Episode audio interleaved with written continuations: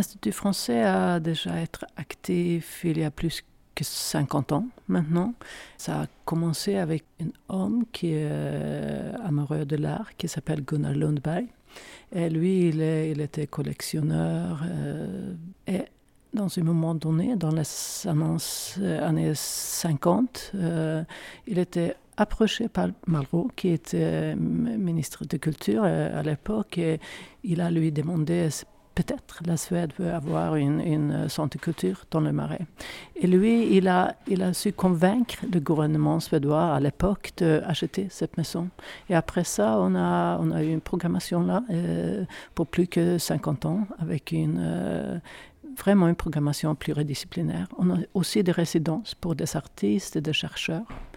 Euh, c'est un centre qui va vraiment être très actif d'établir des connexions entre euh, le monde de culture en France et en Suède.